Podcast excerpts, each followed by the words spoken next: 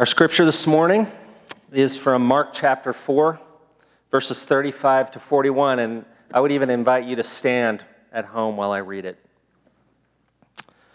On that day, when evening had come, he said to them, Let us go across to the other side. And leaving the crowd, they took him with him in the boat, just as he was. And other boats were with him. And a great windstorm arose, and the waves were breaking into the boat, so that the boat was already filling. But he was in the stern, asleep on the cushion. And they woke him and said to him, Teacher, do you not care that we are perishing? And he awoke and rebuked the wind and said to the sea, Peace, be still. And the wind ceased, and there was a great calm. He said to them, Why are you so afraid? Have you still no faith? And they were filled with great fear and said to one another, Who then is this that even the wind and the sea obey him? If you would pray with me, please. Lord, we thank you for your word.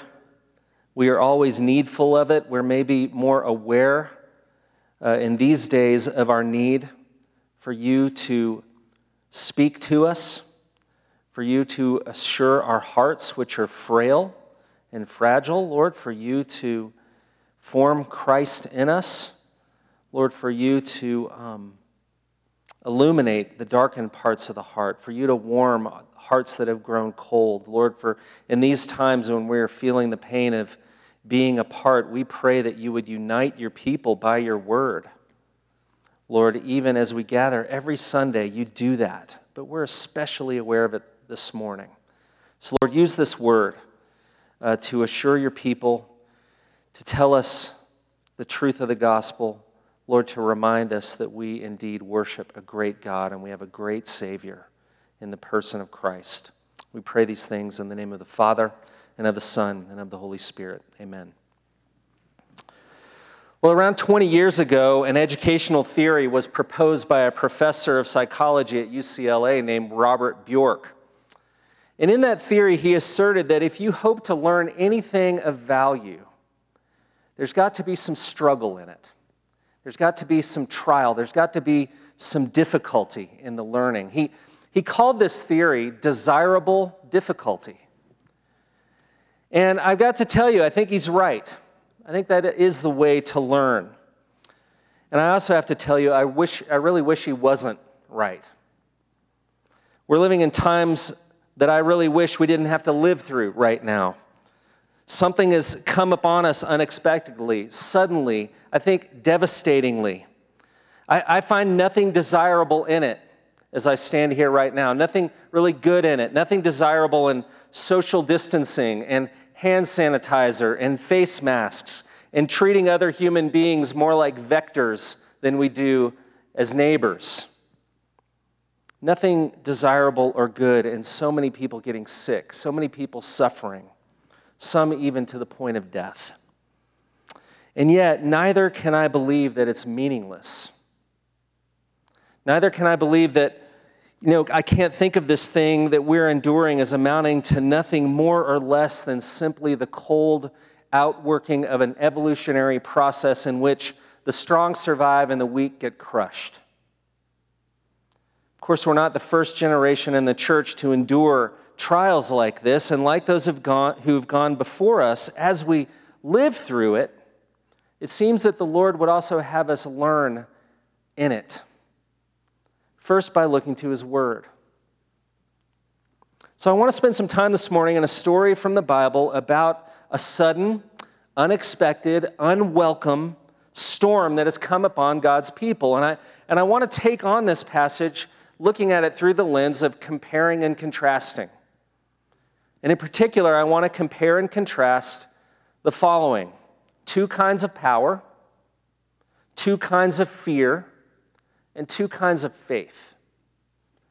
Now, Jesus and his disciples had set out in a boat on the Sea of Galilee. The Sea of Galilee is a really unique body of water. It sits actually 700 feet below sea level, but it's within 30 miles of mountains that are above 9,000 feet in elevation. And so that creates an environment where the cold air from the mountains often clashed with the warm, humid air from the Sea of Galilee, which would result in these terrible, massive, sudden storms.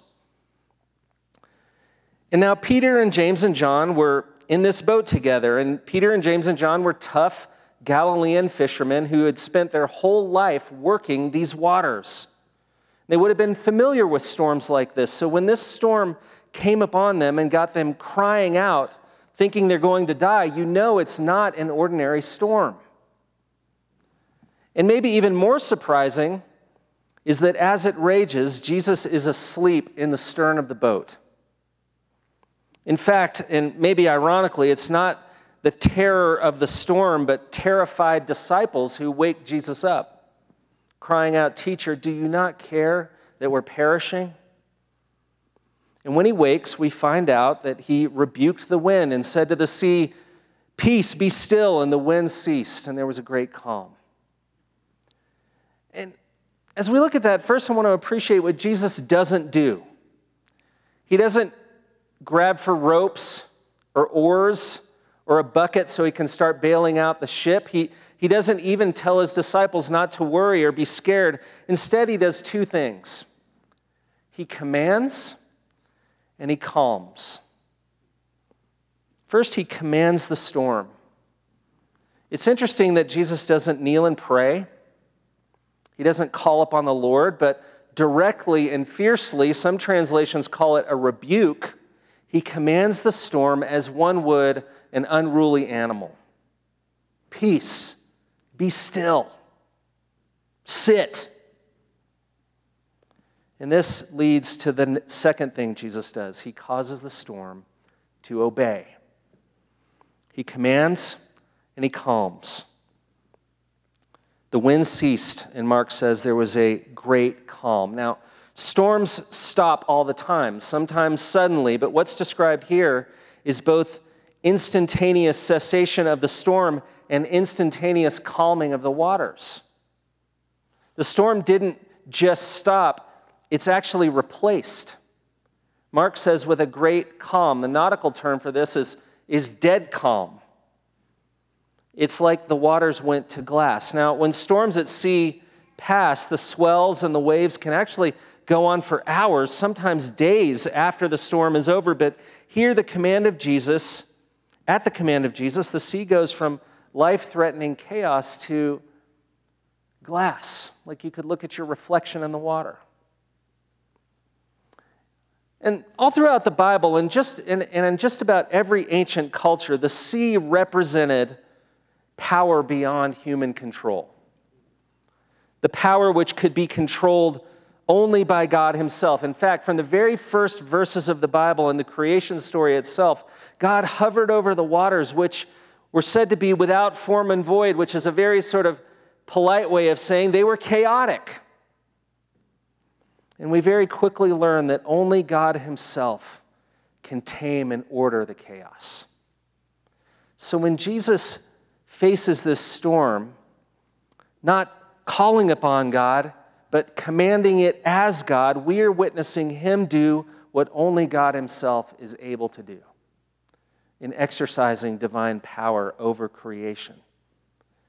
So, in the same way that He forgave the paralytic of his sin, showing that He didn't come merely to show people how to get forgiveness from God, but that He gives forgiveness as God.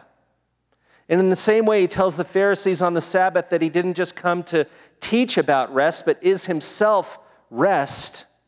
Here he shows that he does not merely call upon or point to a higher power, but that he is, in fact, the power, the great power. You see, to see Jesus as he truly is necessitates actually seeing every other power as it truly is. It means that you have to see every other power, however terrible, however chaotic, however life threatening it may be, you have to see it as subservient to Him because He is in Himself the ultimate power. If we wanted to just put it in the most simple terms, we could say that there's really only two kinds of power in the world ultimate power in God and contingent power in everything else. And as we live our lives, we're always coming up against some kind of threatening power of another, aren't we? we some we sort of live with, imagining we can manage those things. Maybe we can put them off for a while, put them out of our mind for a while. But others blow in like this storm did fiercely, suddenly. And when that happens, and, and, and it may be that we're living sort of through this right now, it's hard to imagine a greater power. I think that figures into the disciples crying out to Jesus as they experience this Don't you care that we're dying here?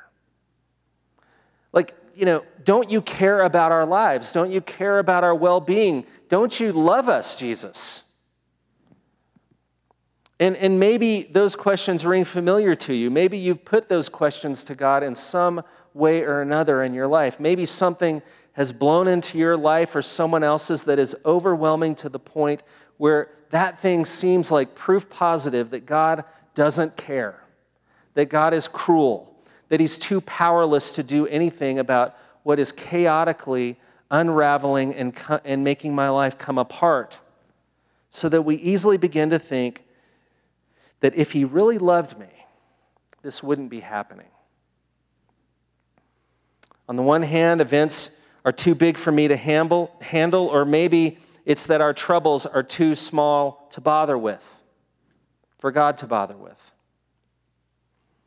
It's interesting that three times in this passage, Mark uses the term for great or enormous to describe things that we ought to be paying attention to. The Greek word is one we still use in English. The word is mega.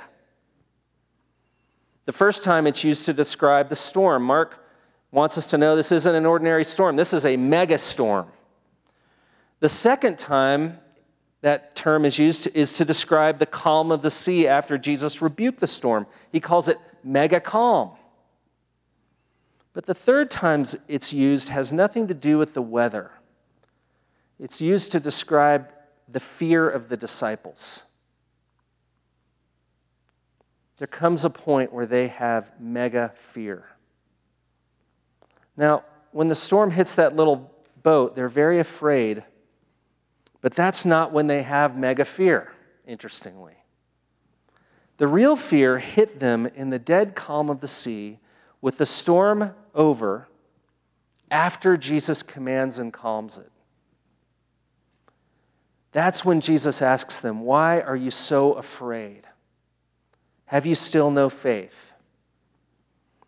And it's interesting to think about why Jesus put that question to them. You know, wouldn't, wouldn't you think, or, or why is that situation like that? Wouldn't you think that, like the stilled sea, after the storm had passed, they too would be mega calm? But they're not. They're actually more afraid after the storm than they were in it. And the question is why? And I want to propose I think it's because they have just witnessed a power even greater than the storm. They've now come to see the power of the Savior. So that as terrifying as the power outside of the boat was, now they're realizing there is even a greater power within the boat with them in the person of Jesus.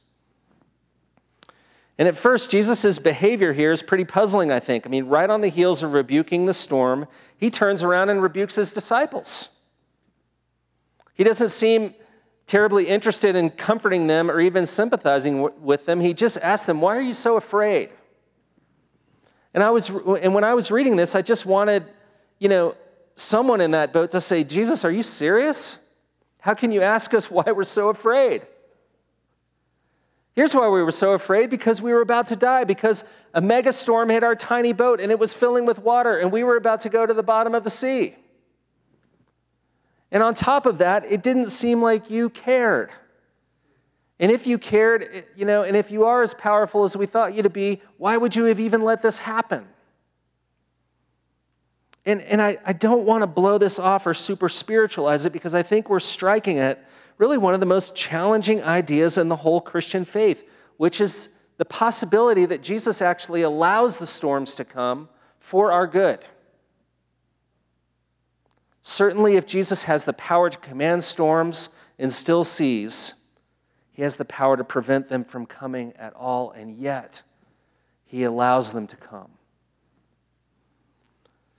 So, back to Jesus' question to them What if him asking them why they were so afraid is neither crazy nor insensitive? What if he's calling upon his people to learn to live with and experience the terrifying powers that are certain to come into your life and mine, but in a different way? What, what, if he, what if his allowing them to come doesn't mean that he's cruel on the one hand or indifferent on the other?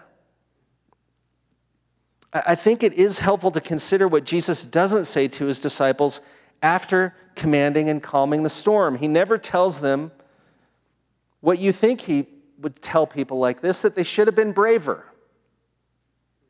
He doesn't chastise them and say, Well, I thought you were a bunch of tough Galilean fishermen. I thought you could handle this stuff better than you did. In no way will he suggest that the solution to their fears is actually found in themselves. The answer to our fears, it turns out, is not to become somehow fearless. Jesus says the answer to our fears is faith. Not to be less dependent on Him and more on ourselves, but more dependent on Him and less on ourselves. Not summoning up personal courage, but actually crying out to Him to the end that we would trust in Him, that we would rely on, on Him. Because as great and terrifying as those powers are, ultimate power is in the person of Jesus. The disciples have been with Jesus for a little while now, and they've seen him do and say a lot of amazing things, but it's in the storm, actually, that they begin to see him in an entirely new way. So that they even ask the question, even as people who already know Jesus and have been with him for a little time, they ask the question, Who is this? Even the wind and the seas obey him. The storm was terrifying, not subject to human control with power over my life, but they see now that Jesus is more powerful, less subject to human control, and that he, in fact, holds the power of my life in his hands. Two immense powers the power of the storm and the power of Jesus, compared and contrast, contrasted. Storms are powerful, but they're impersonal, they're indifferent, they're destructive. They just blow in and inflict their destructive power upon you. That's the reality of the powers at work in our fallen and broken world. When the storm comes, and it will come sooner or later, as we all one day will meet our end, we can be a lot like the disciples in that boat, struggling, fighting, crying out, finding out that nothing can be summoned from within us that will make any difference in the end. But Jesus is a different kind of power. He's not like the storm, He's not indifferent, He's not destructive, but He is powerful. He is power itself, and His power, in fact, is untamed, it is unpredictable. It is unpredictable in wisdom and in love. Storms are indiscriminate and destructive. Storms don't love you, but Jesus' power is particular it's unbounded, and it is specifically loving toward you. So don't miss the loving fierceness in Jesus' rebuke to his disciples. As if to say, if you knew me better, if you really understood the power of my love for you, the depths of it, if you would trust in me and not in yourself, you will discover that I am both unhinged power and unfettered love. If you had known my perfect and powerful love for you, fear would have been cast overboard and sunk to the bottom of the sea. If all we're able to see is just the one kind of power, the powers that rage and threaten in this world, then we'll always be at their mercy. We'll, we'll forever be either denying the reality of those powers or we'll forever be desperately trying to manage and maintain the illusion that we're okay on our own, that we can negotiate life on our own terms, and that we'd rather rely on ourselves than rely on our Savior. But if we see Jesus as he truly is and come to put our faith in him, we will come to know a greater power, one that actually loves me. And we can be assured that we're safe in God's good grace even when all earthly powers threaten. You see, looking to Jesus as he really is, both powerful and, and loving, produces another kind of fear, one actually commended throughout the whole Bible, called the fear of the Lord. Not a servile fear where you're living in fear of punishment for doing wrong, but the kind of fear that grips you when you come to know the awesomeness of great power joined with great love. The breathtaking reality of his utter greatness that works to our good in being saved, in being made safe, in having been given life and rest and assurance. It is the conviction that Jesus is the good unsafe king who holds sway over all other powers, who reigns over our lives in such a way that the troubles that come upon us will not undo us, but will ultimately work out for our good and for his glory. Even if I can't comprehend those things now, that Jesus allows and wants us to see. You see, when Jesus asks them, Have you still no faith? the, the gist of the question is actually, Where is your faith? You see, he's not so much urging greater personal strength in the form of faith, but like, you know, if you'd only been stronger in your personal faith, you wouldn't have been so afraid and maybe this wouldn't have happened. Jesus isn't actually urging personal bravery, he's urging greater faith. Faith um, directed to the right place. His question isn't so much about the strength of their faith, but about its object, what they're trusting in. So the question isn't really whether or not you or I have faith. That seems obvious. We all have faith in something. The question is, what's our faith in? If Christian faith is the opposite of personal strength, fortitude, and powering through on our own, in fact, we can see from this story what a disaster relying on personal strength can be how deadly that is, how it can actually be an obstacle to, to faith in Jesus. So long as we rely on our own resources, we'll never look outside of ourselves. We'll never look for the power in another. If, if our faith is in ourselves, it cannot be in Jesus. At the heart of faith, I think, is personal weakness that propels you to find your strength in Jesus. We're not told this part of the story, but I can imagine as they put out to sea that day that no one would have had more faith in themselves than Peter, James, and John, these seasoned fishermen. I mean, who was better prepared to read the weather and to know if a storm was coming, to prepare for it, to batten down the hatches, to manage everything as they had done probably a million times before since they were little kids? That, that little boat was their little world that they could control, one that they had managed so well their whole lives with all the skills and experience that had accrued to probably give them a great sense of self reliance, a great faith in themselves. And yet, all of that would come to fail them in an instant. When the storm came, they became despairing. They unraveled. They cried out for their lives. They couldn't manage their world anymore. And I think all that has to get us asking could it be that Jesus allowed the storm to come in order to put a dagger into self reliance?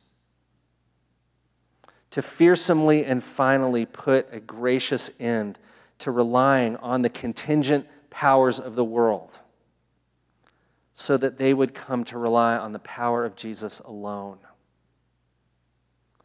There's another episode in the Gospels. It's another boat story, actually, where the, the deadliness of self reliance is exposed for what it is. It shows up in Luke 5 when Jesus asked Peter if he wanted to go fishing, if he'd take him fishing. And Peter tells Jesus that, uh, you know, essentially, I'd be happy to do that, but we've been toiling all night and we've caught nothing.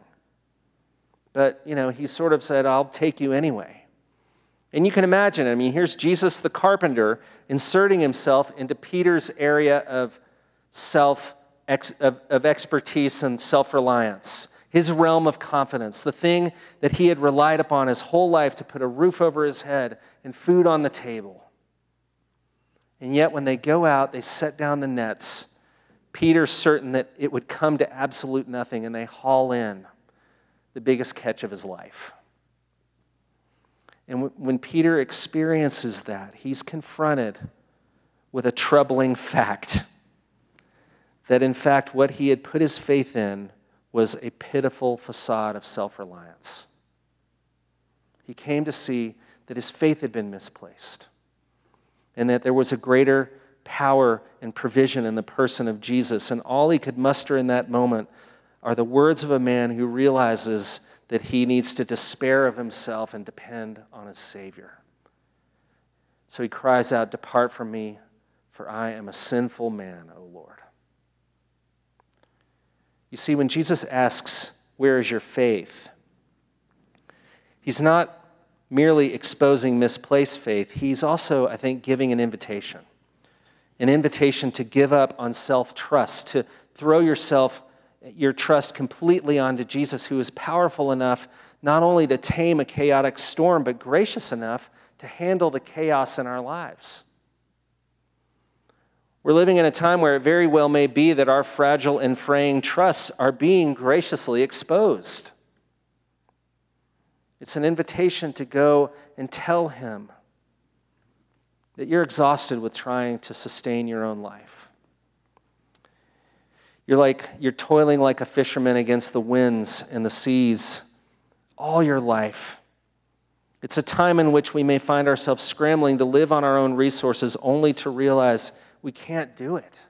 We can't endure the storm.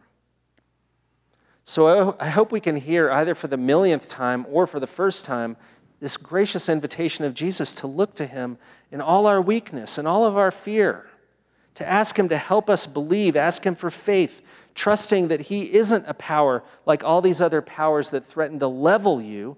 He is the only power that will love you even to the very end. The Bible never says that Jesus is the expector of a great faith.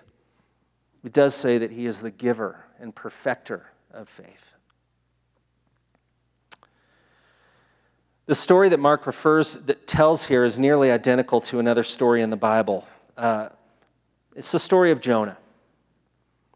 The story where the Lord tells Jonah to go to Nineveh, but instead of obeying the Lord, he gets in a boat and he heads in the exact opposite direction the Lord tells him to go. It's not insignificant that Jonah is the only prophet Jesus ever compares himself to in the whole Bible. In Luke 11 and Matthew 12, he says that one greater than Jonah is here, referring to himself. The parallels of the story are pretty striking. The description of the storms are almost exactly the same. Both Jesus and Jonah sleep in the boat as the storm rages. In both stories, the sailors have to wake up the one sleeping. In both stories, they tell the one they've woken up that we think we're all about to die. And in both stories, the storm is miraculously calmed by God's supernatural intervention. And finally, in both stories, the sailors are more terrified after the storm is calmed than during the raging of the storm. The parallels are so striking, they sound like basically the same story. And you might wonder why, did, why does the Bible need to have two raging storm met by supernatural intervention to calm the sea, boat stories with sleepers and terrified sailors? And yet, similar as they are, there's a critical, critical difference. In Jonah, in the middle of the storm, Jonah told the sailors that the only way to stop the storm was to throw him overboard, and then the storm would stop. His logic was simple if he's swallowed up, they won't be. If he's tossed overboard, they'll remain safe in the boat. If he dies, they'll live. So, with great reluctance, that's just what the sailors on that boat do. They throw Jonah overboard into the sea, and then the storm is calm. There's peace, safety, and all the danger and threat passes. But here's the difference in Mark Jesus is never thrown overboard to calm the storm. If you know those stories, it makes Mark's account, if you put them next to each other, it makes Mark's story seem unresolved, like, like an unresolved chord at the end of a song is just hanging there in, the, in midair, and you're wondering how this story is going to end. And yet, what seems unresolved in the comparison and the contrasting of the story of Jonah and the story of Jesus comes to be resolved fully and finally on the cross of Jesus. You see, Jonah calmed the storm by being willingly thrown into the chaos of storm, but Jesus came as one greater than Jonah. Not just to command and calm a storm at sea, but as one who will command, calm, and crush underfoot the raging storm that is death itself, that is sin itself, and all its terrible effects in our world. The great storm which lashes upon every human life, which is always raging, which is always afflicting us, which is always threatening us like an untamed animal, which brings nothing but destruction and brokenness and dysfunction to our world. Jesus will accomplish the calming of that storm, the greater storm, not by being thrown overboard from the boat into the depths of the sea, but by being thrown willingly onto the cross to endure the ultimate storm of God's holy wrath against sin and all of its terrible effects. See, Jesus doesn't demand of, of us, but he gives himself fully, even unto death so that we will not be undone by the final and great storm which none of us can endure because of sin. If your faith isn't in Him, it is in something. And whatever that thing is, it's, it's not strong enough to save you. Only Jesus is strong enough and loving enough to deliver you from this life to the next. Because Jesus threw himself into the ultimate storm, the only storm that can really undo you allowing it to swallow him up, we have life and peace by faith. Without Jesus, we sink. We're overwhelmed by the relentless wind and waves of sin and death and hell. And some fearsome days have come upon us. Days which are too much for us, days in which it may be that Jesus is doing the fearsome, gracious work of allowing a storm to come that the false trust would be exposed and shown for what they are, and that he may be shown for who he is a great Savior. So that whatever may come, may it be said of these days that they were days in which we put our faith in Jesus, knowing that he threw himself into the chaos for us so that we might live, knowing that our Lord is both powerful and loving, that his affection is for us, that he will keep us safe, and that he will never let the storm overtake us. Let's pray. Lord, indeed, you are a great Savior. You are not merely powerful, but you are the great power that sustains the entire universe. Lord, we look to you, we trust in you. We, do, uh, we are mindful of the storm that has come upon us in this pandemic. Jesus, we pray that you would renew our energies in loving our neighbors, in praying for them, in serving, in doing whatever we can to help as your people. And Lord, may we do it as those who trust you, who see in you one greater than any storm, one greater than any power, one who, for our good and for your glory, uh, shows us the truth of who you are so that our faith would be put in its right place, Lord, so that we may live. It's in Jesus' name we pray. Amen.